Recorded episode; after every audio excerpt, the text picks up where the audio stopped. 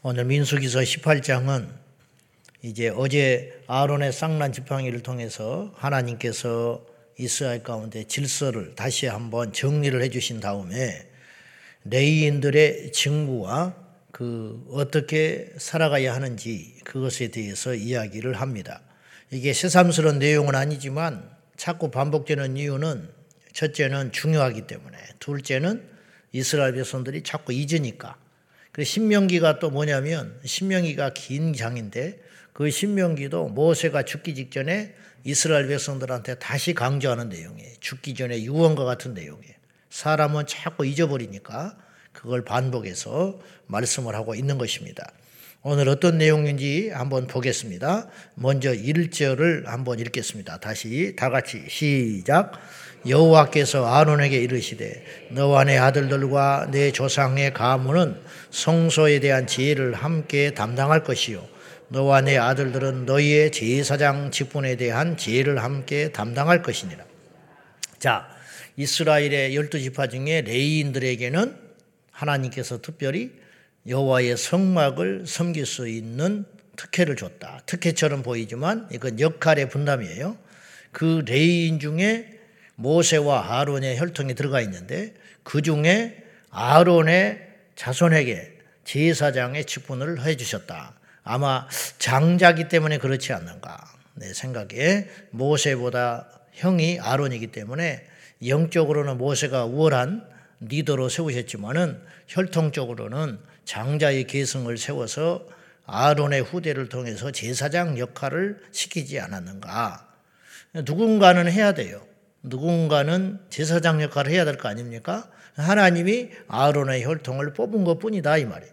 그 다음에 레이인들은 성막을 섬기는 일을 하게 했는데 하나님께서 아론에게 엄중하게 경고하는 것이 있어요. 그건 뭐냐? 너와 네 아들들과 네 조상의 가문은 성소에 대한 지혜를 함께 담당하라. 이 말이 무슨 말이냐면 성소에서 일어난 모든 죄를 네가 책임져라 그런 뜻이에요. 그리고 너와 내 아들들은 너희의 제사장 직분에 대한 지혜를 함께 담당할 것이니라. 너희의 가문은 너희 가문은 성소의 일을 하다가 어떤 일이 생기면 너희들이 하는 것에 따라 상도 받지만 책임도 져야 할 것이다.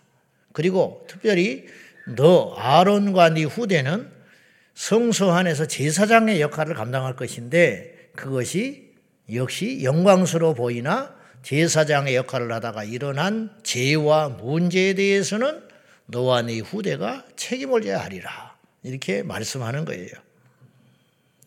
우리가 주의 성전이라고 해서 무조건 다 거룩하고 다 성숙해야 되지만 그렇지 않다. 제사장의 역할을 감당하는데 죄질 일이 뭐가 있어요? 여호와의 성막을 섬기는데 불미스럽고 죄질 일이 뭐가 있겠습니까? 그러나 하나님은 우리의 연약함과 악함을 아시는 거지. 그런 일이 일어날 수 있다. 근데 그런 일이 일어나거든 너희들에게 내가 반드시 책임을 물으리라. 그렇게 말씀하는 거예요. 우리가 영적으로 제사장이고 너희는 왕 같은 제사장이요 했으니 우리가 영적인 제사장들이고 다 레인들입니다. 그러면서 하나님 앞에 성도로 부름 받았는데 우리가 하나님의 전을 섬길 적에 어떤 자세로 섬겨야 되느냐 이 지침에 따라서 시대는 달라졌지만 이 영적 원리는 여전히 있다 이 말이에요. 지금 이 시간에도 여호와의 성전이 있는 거 아니에요. 그리고 성전이 있다면 제사장 역할을 할 자가 있어야 할 거 아니에요. 그러면 레인도 있어야 할 거 아니에요.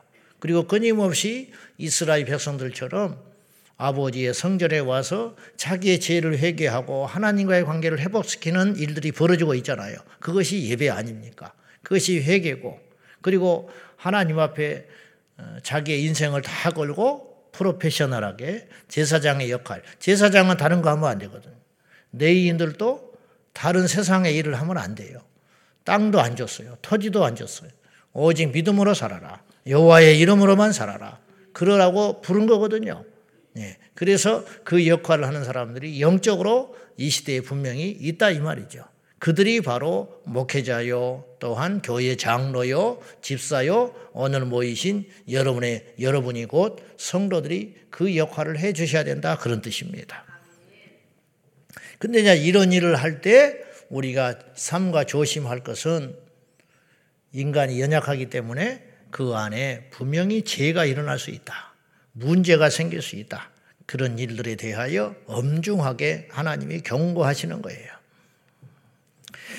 근데 이제 제사장을 세운 다음에 레인이 있고 일반 성도들이 있는데 하나님이 역할을 딱 선을 그어요. 그리고 분별을 딱 해. 경계선을 딱 지어준다고. 어제도 말씀을 드렸어요. 경계를 지켜라. 이것이 우리가 주 안에서 평안을 누리고 우리가 하나님 앞에 복을 받는 비결이라는 걸 절대로 잊으면 안 돼요. 인생의 하수, 신앙의 하수는 하나님이 세워준 질서와 룰을 자꾸 깨려고 그래요. 그러니까 남자가 여자가 되려고 하고 여자가 남자가 되려고 하고 위아래가 거꾸로 돼가지고 뭐 인권을 앞세우고 제자가 스승한테 대항을 하고 이런 일들이 지금 세상에서 일어나고 있잖아요. 이런 것들이 개혁가인 것처럼 보이고 똑똑한 것처럼 보이고 선구자처럼 보이지만 결과는 망하는 거예요. 우리가 못나서 하나님께 순종하는 게 아니에요. 똑똑하니까 순종하는 거예요. 겁이 없어서 우리가 어, 하나님 앞에 대항하는 게 아니에요. 그거는 무식해서 그러는 거예요. 우리가 뭘 아니까, 우리가 복을 받아야 되니까, 우리가 피조물인 것을 인정하니까 하나님이 정해놓은 경계, 하나님이 정해놓은 룰을 지켜나가는 거예요.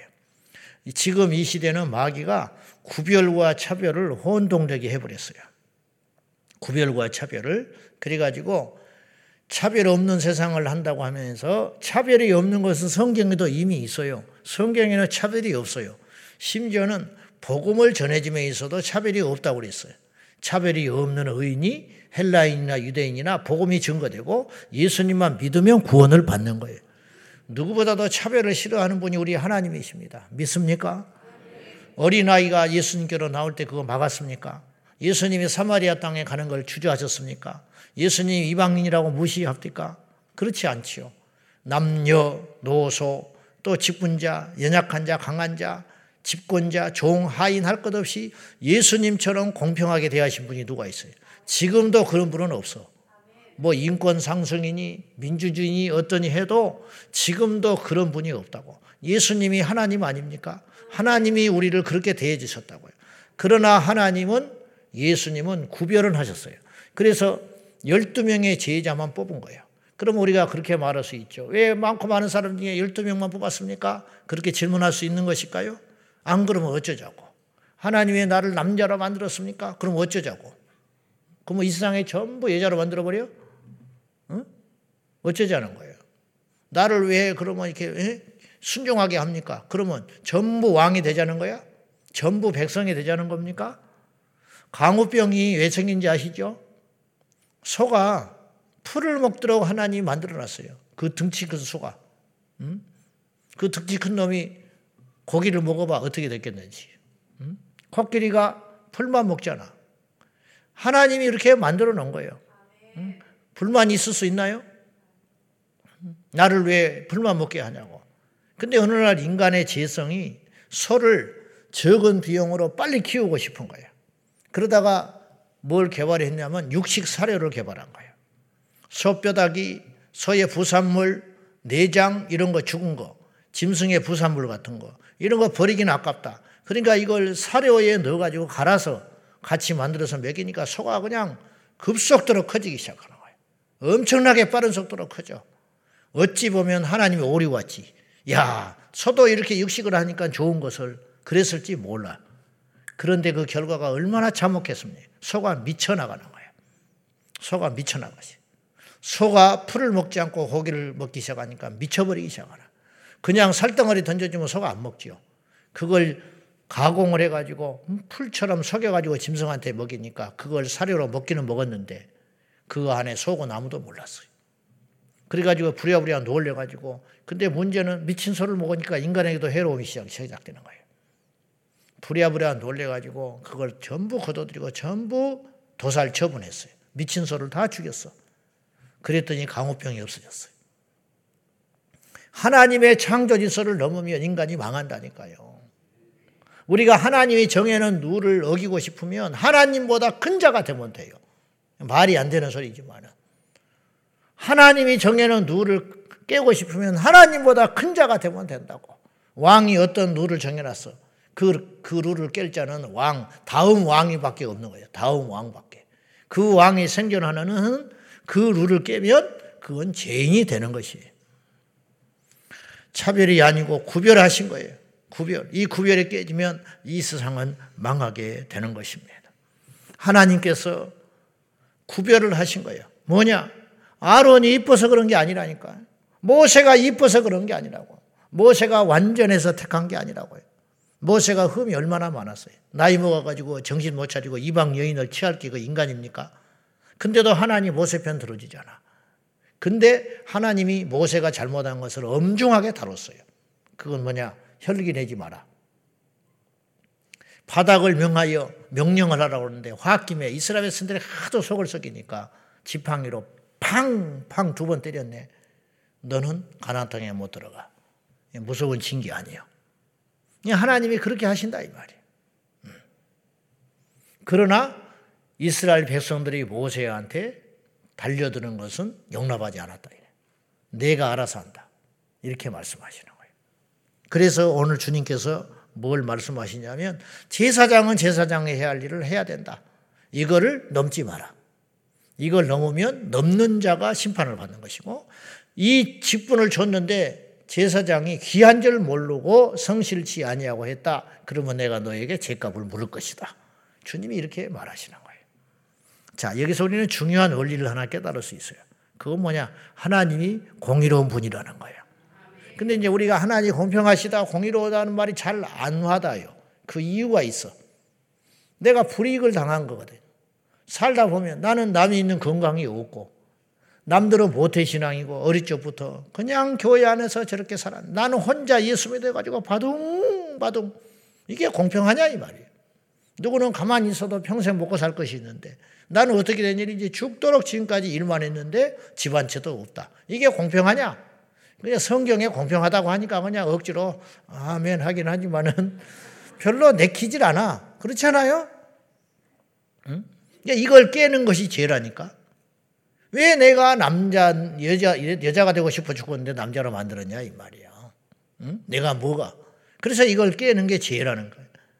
그럼 어떻게 보면 하나님이 공평하다는 말이 마음에 안 와닿아요. 저도 역시 그래요. 그러나 우리가 하나님을 공평하다고 말할 수 있는 이유가 있어요. 그건 뭐냐? 하나님은 결과에 대하여 공평하게 처리하신다는 거예요. 무슨 말이냐면 달란트를 한 달란트, 두 달란트, 다섯 달란트 주잖아요. 불공평하지요. 그래 안 그래? 왜 나는 한 달란트만 줘? 이 사람은 다섯 달란트 주고 편애하는 것 같고 공평하지 않는 것 같잖아. 근데 하나님께서 심판은 공평하게 하신다는 거예요. 심판. 즉 다섯 달란트 받은 자가 만약에 한 달란트를 남겼으면 책망 받는 거예요. 한 달란트 받은 자가 한 달란트만 남겼으면 칭찬을 받는 거예요. 근데 안 한 거라는 거예요. 하나님이 우리에게 왜, 왜 이걸 안 주셨냐고 원망하지 말고 하나님이 내게 허락하신 환경 가운데에서 주님 앞에 충성을 하면 주님이 그에 따라서 합당한 보응을 해 주신다. 그런 뜻이에요. 이걸 절대로 잊으면 안 돼요. 요한계시록에 보면 일곱 교회가 나오는데 유일하게 두 교회만 온전한 칭찬을 받았어요. 서머나 교회와 빌라델비아 교회예요. 근데 이 두 교회가 다른 교회들보다 능력이 없어. 뜨겁지도 않아. 강하지도 않아. 근데 하나님은 이 두 교회를 향하여 서머나 교회 같은 경우는 네가 궁핍과 핍밥이 있다. 하나님 왜 그래? 라우디게아 교회 같은 경우는 부하게 해놓으시고 라우디게아 교회는 막 돈이 넘쳐났거든요. 근데 서문화 교회는 사는 지역이 그런지 교회가 수가 작아서 그런지 궁핍과 환란이 있었다는 거예요. 그러나 내가 너에게 충성한 걸 안다. 하나님이 네가 궁핍과 핍박이 있었지만 이 서문화 교회를 칭찬하고 계셔요. 라우디게아 교회 내가 너의 인내를 안다. 예. 말씀을 지키기 위해서 인내한 걸 내가 안다. 그러니까 말씀을 지키기 위해서 핍박과 고난이 있어 힘이 없으니까. 그러나 그거에 따라서 하나님께서 상을 주시겠다고 약속하신 거예요. 하나님이 공평하신 거예요. 여러분, 나에게는 왜 이렇게 십자가가 무겁냐고 말하지 마시라고. 그 십자가가 무거우니까 지금은 힘들고 벅차지만 비교적 어떤 사람은 이 땅에서 편안하게 순탄하게 태어나서 아무런 큰 문제 없이 부모도 잘 만났지. 거기다가 커서 배우자도 잘 만났지. 거기다가 또 어떻게 됐는지 자식도 잘 나왔어. 응? 교회도 잘 만났네. 죽어서 천국을 갔어. 주님이 물어. 너 뭐 하다 왔냐? 가만히 생각해 보니까 주님이 주신 거를 그냥 누리고 지키고만 온 거야. 들어가라. 근데 어떻게 됐는지 부모도 잘못 만났지. 부모 복이 없으니 또 남편 복도 없어. 또 자식도 속을 썩여.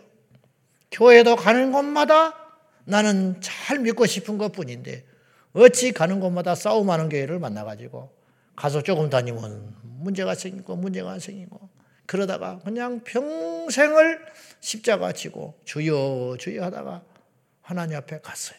주님께서 그를 욕하실까요? 너무 수고했다. 누군가는 그 일을 해야 했어. 근데 너는 그거를 할 것 같더라. 그런 거 아니요. 주인이 종한테 일을 맡길 때는 이유가 있어요. 다 알아서 맡긴다고. 한두 번 맡겼는데 이걸 안 한다. 영원히 안 시켜버려. 근데 맡겼더니 잘 처리한다. 점점 일감이 많아지는 거예요. 그게 저주입니까? 그게 복이지. 인정받은 것이지. 여러분, 여러분이 지고 있는 십자가를 무겁다고 버겁다고 왜 나만 겪는 고난이라고 말하지 마라 이 말이에요.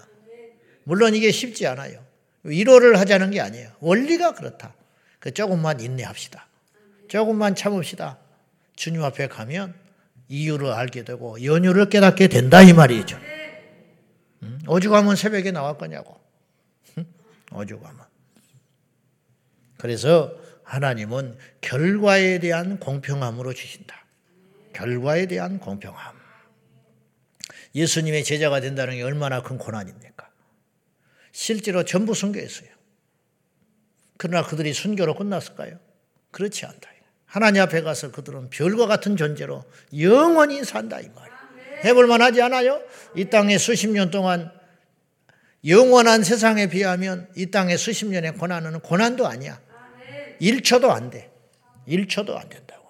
그 시간을 인내하고 믿음의 원리에 따라 감사하며 견디면 우리 주님께서 영원한 없어지지 않는 복, 쇠하지 않는 복, 유통기한이 없는 복을 주신다고 하는데 우리야말로 고난 중에 있는 성도라면 그 고난이 하나님이 주신 십자가라고 전제할 적에 내가 범죄에서 일어난 죄 말고 그것 때문에는 고난이 말고 순전한 고난, 나의 의지와 나의 결정과 상관없이 순전한 고난이라면 그것은 분명히 상이 될 줄로 믿습니다. 제사장의 직은요, 선물입니다. 선물. 7절 봅시다. 7절. 다 같이 시작. 재단과 휘장 안의 모든 일에 대하여 제사장의 직분을 지켜 섬기라. 내가 제사장의 직분을 너희에게 선물로 주었은즉 거기 가까이 하는 외인은 죽임을 당할지니라. 제사장의 직분을 준 건 뭐라고요? 선물이라고. 그러면 받는 입장에서는 선물일까? 그게 고난이죠.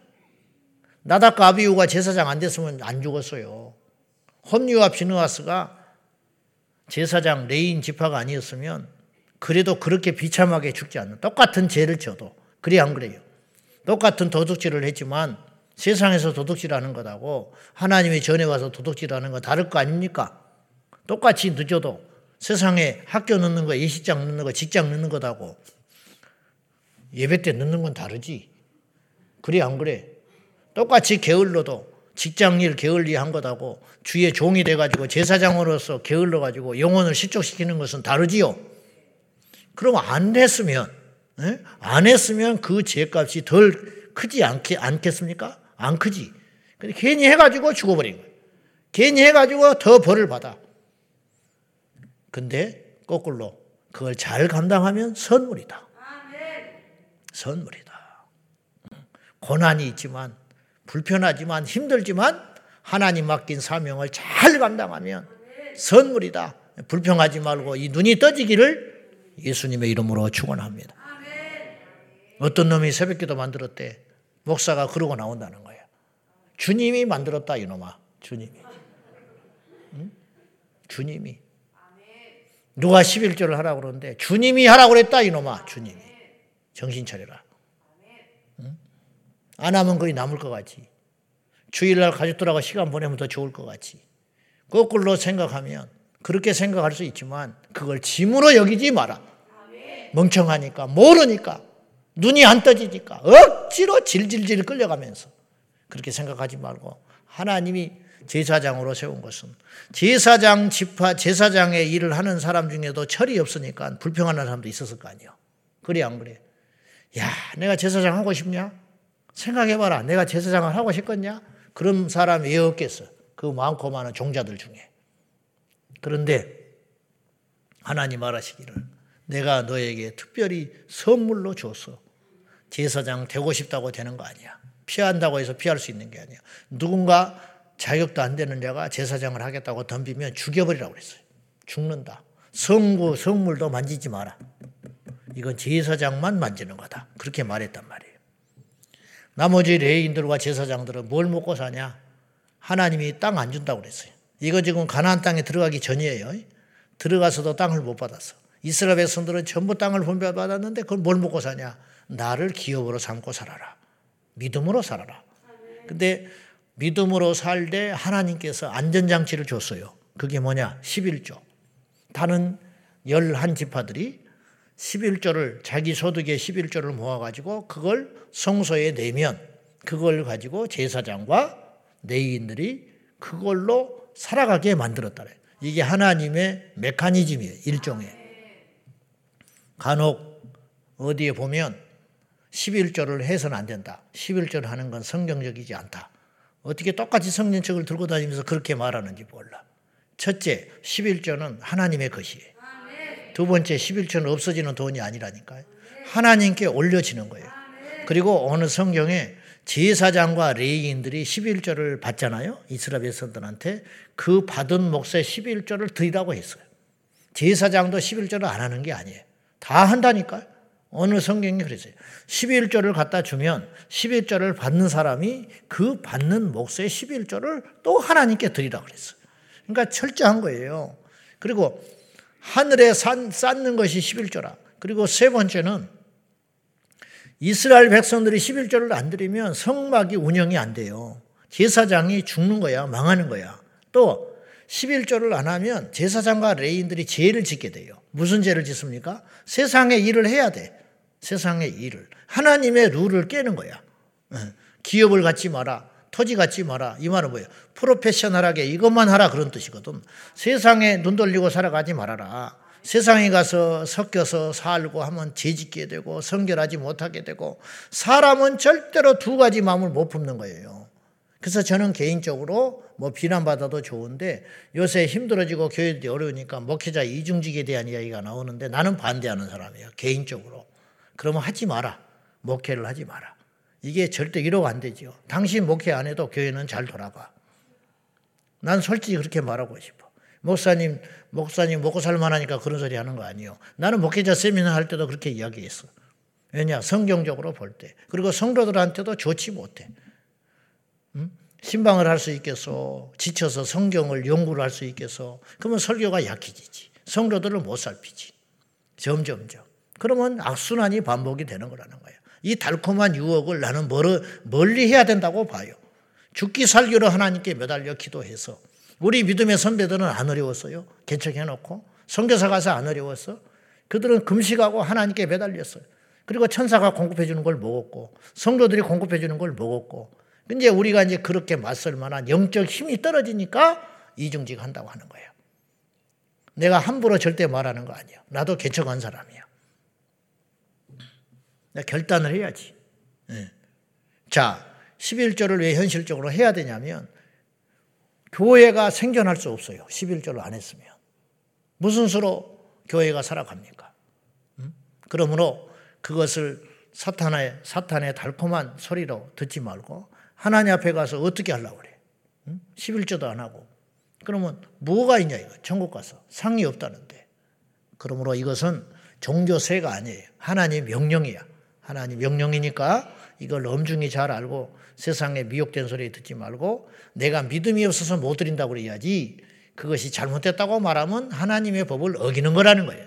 내가 아직 믿음이 없어서, 내가 부족해서, 내가 지금 상황이 그래서 하나님께 못 드리고 있습니다. 그렇게 말을 해야지. 자기가 하고 싶어지, 아, 하기가 어려우니까 힘드니까 말씀을 바꿔버려?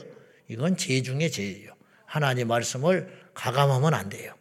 말씀을 정해놓고 내가 최선을 다해서 지키는 것이 믿음이고 그걸 지켜낼 때 복이 임하는 거예요.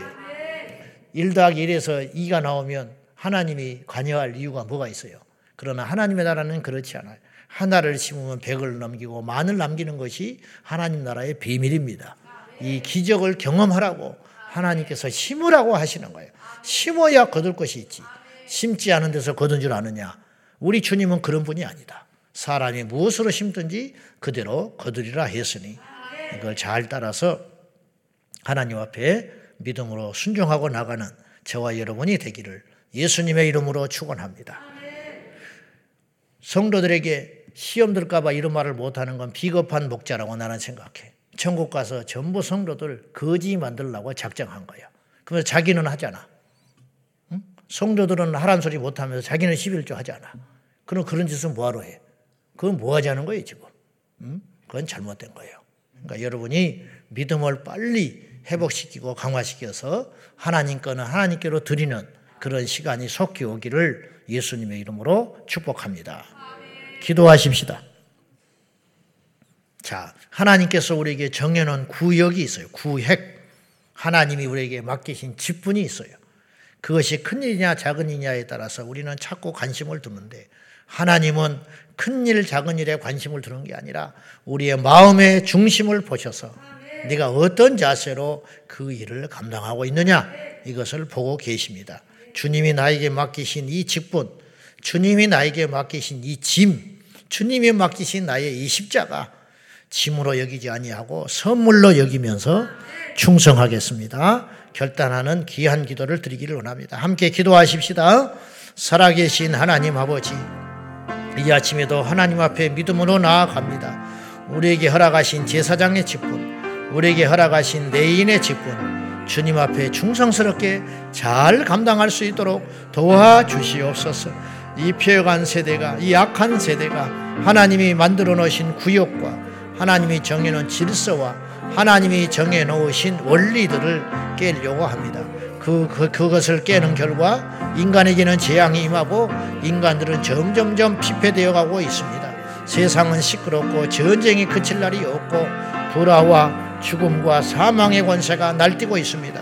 주님이 정해놓은 원리들과 주님이 정해놓은 질서들에 따라 온전히 순종함으로 인하여 하나님께 영광을 돌릴 수 있도록 도와주시옵시고 우리를 통하여 살아계신 하나님이 증거되고 살아계신 하나님께서 영광을 받으시는 일이 나타나도록 주여 역사하여 주옵소서 전능하신 아버지 하나님 우리 사랑하는 성도들 하나님께서 우리에게 뭔가를 요구할 적에 그건 선물인 줄로 믿습니다.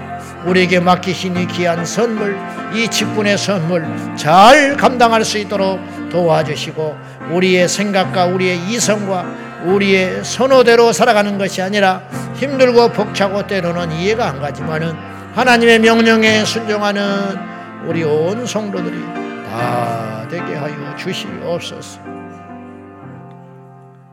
살아계신 하나님, 하나님께서 이 땅을 통치하시고 이 땅을 다스리는 방법으로 때로는 사람을 세우시고 때로는 사람을 없이 하실 때가 있습니다. 하나님이 정해놓은 질서와 원리와 구역과 그 법도를 우리가 지켜 행하는 지혜로운 자들이 되게 하여 주옵소서.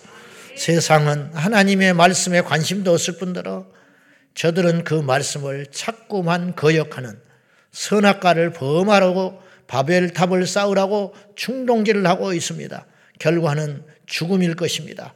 주여 우리는 하나님의 법도를 아는 자로서 마땅히 힘들고 벅차고 때로는 버겁고 이해가 안 된다 할지라도 하나님이 정해놓은 구역과 하나님이 정해놓은 질서에 따라 순정함으로 나가게 하여 주시옵소서. 잠시 잠깐 후면 우리의 왕이시고 주인 되신 주께서 공의롭게 우리를 심판하실 것이니 우리의 눈물이 변하여 웃음이 될 것이고 우리의 땀이 변하여 상급이 될 것이니 그날을 견디며 십자가 지고 행진하게 하여 주시옵소서. 광야길을 통과하는 우리 성도들을 위로해 주시고 광야의 끝자락에 가나안 땅이 있음을 믿게 하여 주옵소서. 예수님의 이름으로 축복하며 기도하옵나이다. 아멘. 주여, 주여, 주여. 살아계신 하나님, 우리를 우리를 통치하여 주소서. 우리를 보소서. 우리를 지배하소서.